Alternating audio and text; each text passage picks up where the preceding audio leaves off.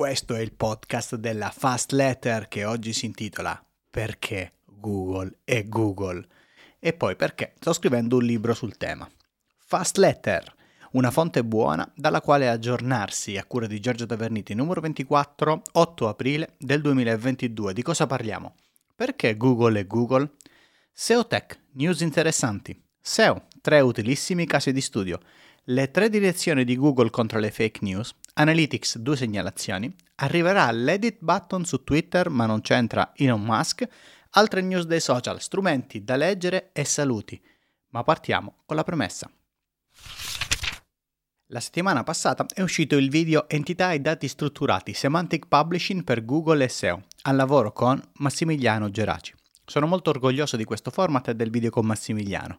Per chi vuol dar seguito e approfondire, segnalo che Valerio Treviso ha aperto una discussione che si chiama Risorse Semantic Publishing per Google SEO, dove ci sono varie indicazioni di cosa studiare. Inoltre questa settimana ho rilasciato su Fast Forward il video 11 cose che hanno cambiato la mia vita professionale e su Creator Pro trovate due video 1. La lezione 8 di ROAD tu 10.000, ovvero come fare un piano editoriale social. 2. Produrre di più. Produrre meglio, il metodo Ciraulo. Ti ricordo che sono sempre aperto alle collaborazioni, specialmente video. Se hai qualcosa che vuoi condividere, sai dove trovarmi. Volevo dire una piccola cosa, la Fast Letter la trovate come podcast ovunque, ovvero in qualsiasi piattaforma. Perché Google è Google? E perché sto scrivendo un libro sul tema? So che molte persone pensano che ci siano motori di ricerca migliori, ma a parte il grande errore che commettono, qui dobbiamo ragionare non solo sul perché Google è migliore, ma in che modo questo essere migliore dovrebbe far capire a chi fa SEO la direzione in cui va e sfruttarla. Google è il miglior motore di ricerca del mondo perché crea costantemente nuove abitudini di ricerca, migliorando l'esperienza di tutti gli esseri umani. E ho usato esseri umani e non persone perché l'impatto che stiamo subendo dalle possibilità della ricerca sta piano piano modificando i nostri comportamenti, le nostre riflessioni, i nostri modi di interagire, curiosare e ricercare.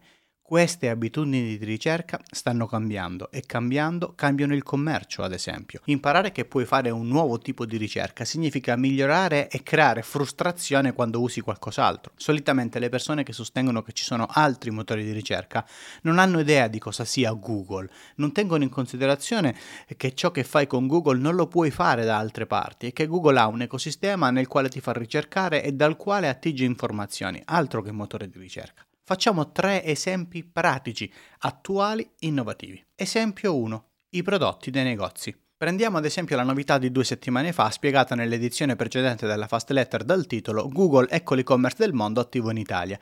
In pratica è possibile vedere i prodotti disponibili in un negozio, ma ragioniamo sugli impatti che avrà questa cosa nei modi con i quali noi creeremo nuove abitudini di ricerca. Quando sarà tutto maturo, noi incominceremo a cercare chiavi tipo Nike Air Max vicino a me o c'è la penna Pilot Blue nella cartolibreria in via di Torrevecchia. Mentre la SEO vecchia si lancerebbe subito nella creazione di pagine che rispondono a queste domande, la nuova SEO capisce che c'è un ecosistema che ha bisogno di dati e informazioni da fornire a Google anche senza creare nuove pagine. Servono feed, dati strutturati, serve che prendiamo il controllo delle nostre informazioni, che le mappiamo, che le inseriamo online correttamente. Questa integrazione nell'ecosistema di Google è possibile perché 1. La ricerca di Google si espande a tutto l'ecosistema, 2. Google Maps si è completamente integrato, 3. Google Shop shopping ha seguito le orme degli altri. Lo capiamo che siamo su un altro livello di SEO? Google, così come il Knowledge Graph, ha molti altri database specifici e oggi integrarli è facile. Lo Shopping Graph, ad esempio, è per i prodotti. Oramai qualsiasi cosa di Google è pensata in questo modo. Esempio 2. Le multiricerche. In lingua inglese, solo negli Stati Uniti come i migliori film distopici americani, ieri 7 aprile hanno annunciato quelle che loro chiamano multi-search. Segnalatemi da Filippo Trocca non sono altro che quanto Gianluca Fiorelli e Marco Quadrella ci hanno preannunciato al Search Marketing Connect, evento che non dovreste perdervi, quest'anno si terrà a Bologna a novembre. Marco le ha chiamate ricerche multimodali. Il flusso è facile. Hai presente l'ecosistema liquido di Google? Ecco, ti fornisce un punto di accesso lui, che solitamente si trova nel tuo smartphone come widget o direttamente quando apri Google. Lì dove c'è la barra di ricerca, no? Non c'è solo la barra di ricerca, c'è anche il microfono per i comandi vocali, tra i quali anche la possibilità di cercare e l'accesso a Google Lens. Ecco il flusso parte da lì. Clicca su Google Lens, inquadra l'oggetto e scatta una foto.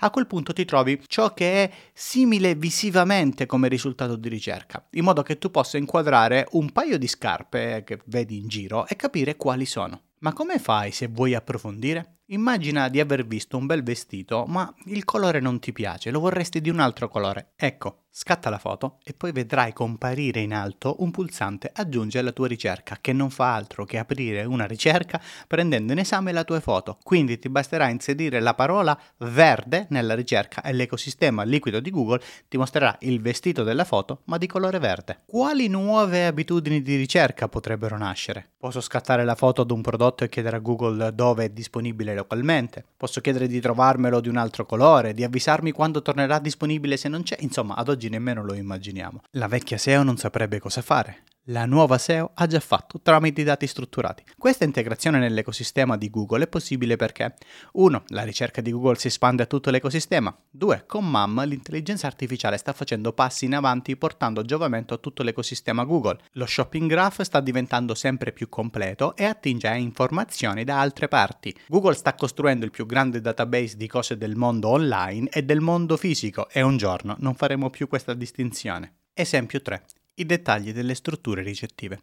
L'immagine seguente illustra un box di risposta di Google. Se cerco Hotel Il Negresco con piscina coperta a Forte dei Marmi, Google evidenzia il fatto che il servizio esiste nella struttura con l'aggiunta della caratteristica, ovvero non dice solo dispone di piscina, ma dispone di piscina esterna.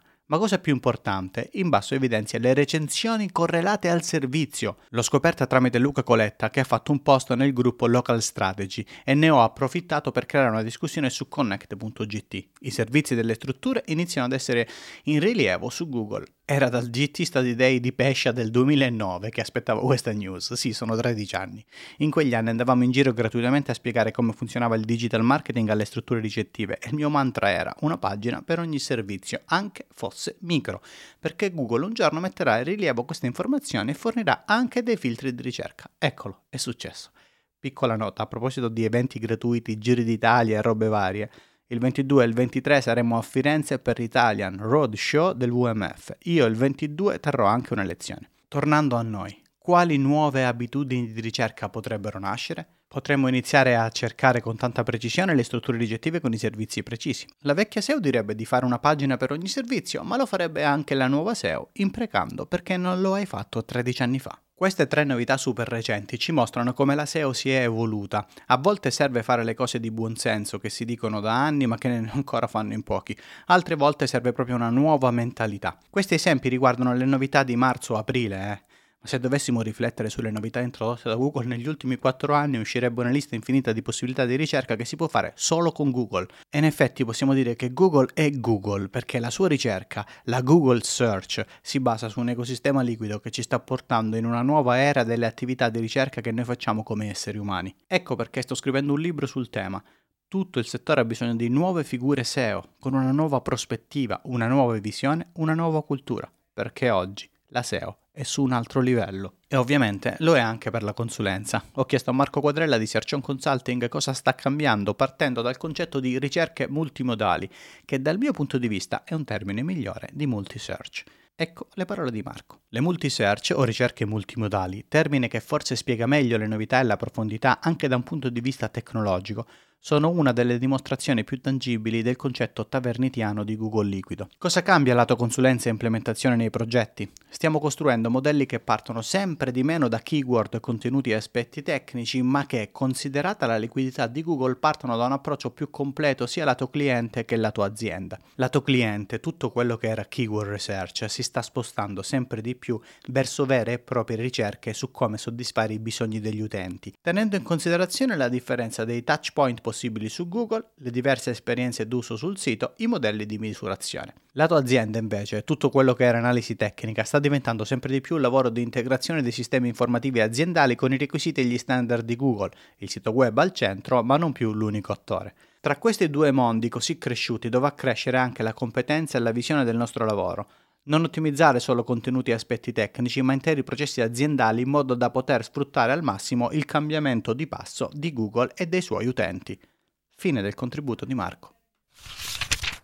SEO Tech, 6 news interessanti. 1. Si è aggiornato il connettore di Search Console a Data Studio. Attenzione che ci sono anche i dati di Discover.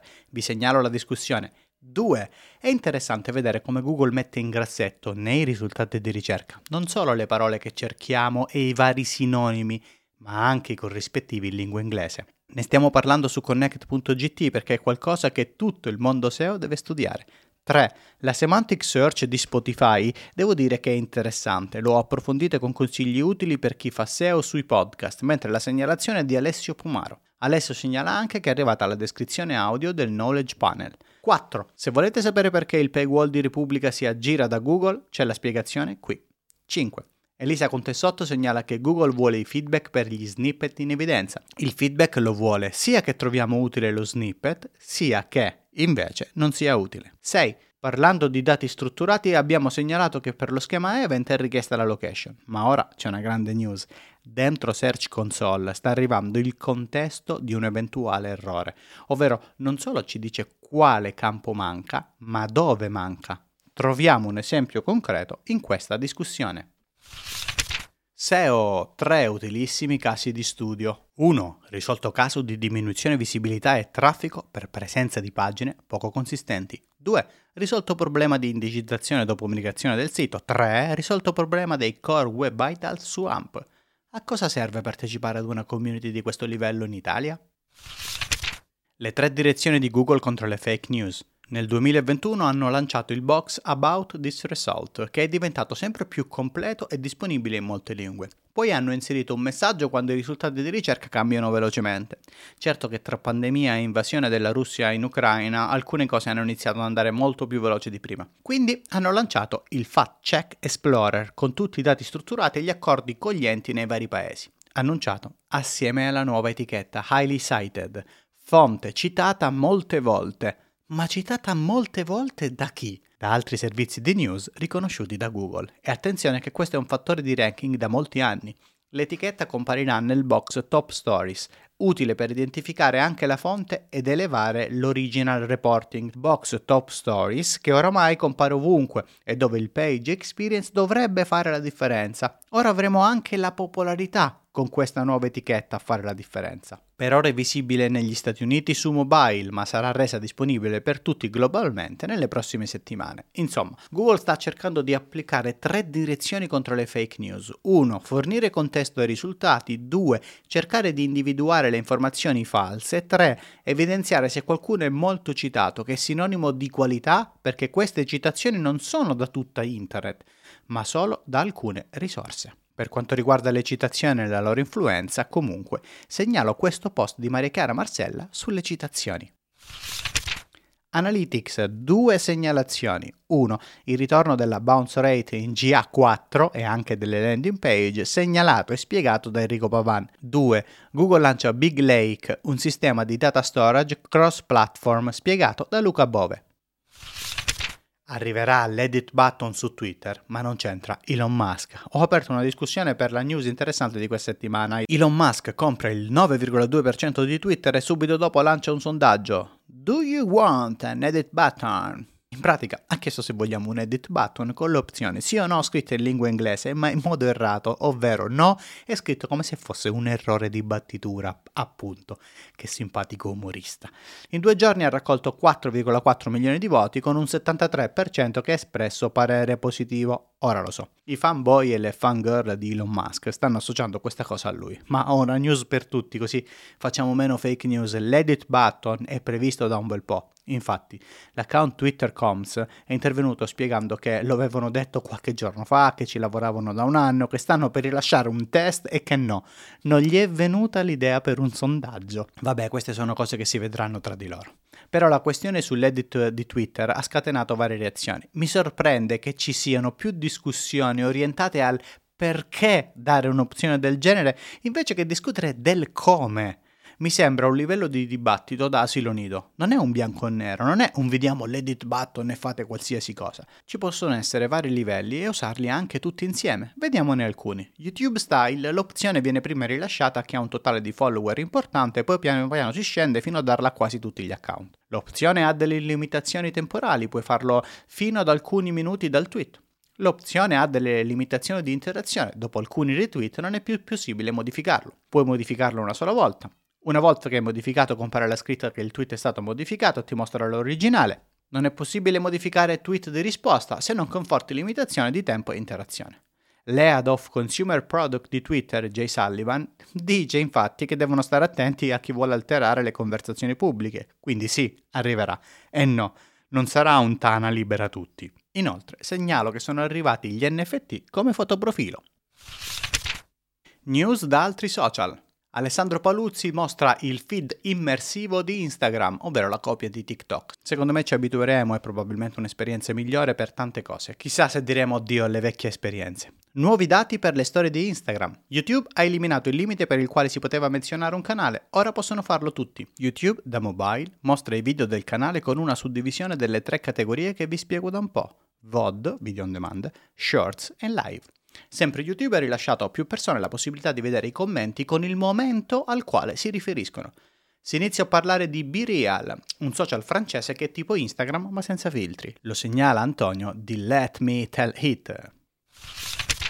Strumenti, si aggiorna l'editor di Substack, fa presagire un programma di referral, io l'ho chiesto su Twitter, vediamo che dicono. Si aggiorna anche Also Asked, che lancia la funzione Deep Search, così riesce ad estrapolare, secondo la fonte ufficiale, fino a 5 volte in più di domande da Google. Dory App consente di gestire domande in live facendo votare alle persone la domanda migliore. StreamYard ha inserito la barra progressiva per le clip video, così sappiamo che sta finendo, ma lo vediamo solo noi e chi è nella stanza, non gli spettatori. Inoltre, hanno inserito le scorciatoie da tastiera per il layout singolo e per l'opzione che attiva e disattiva i nomi delle persone che stanno parlando.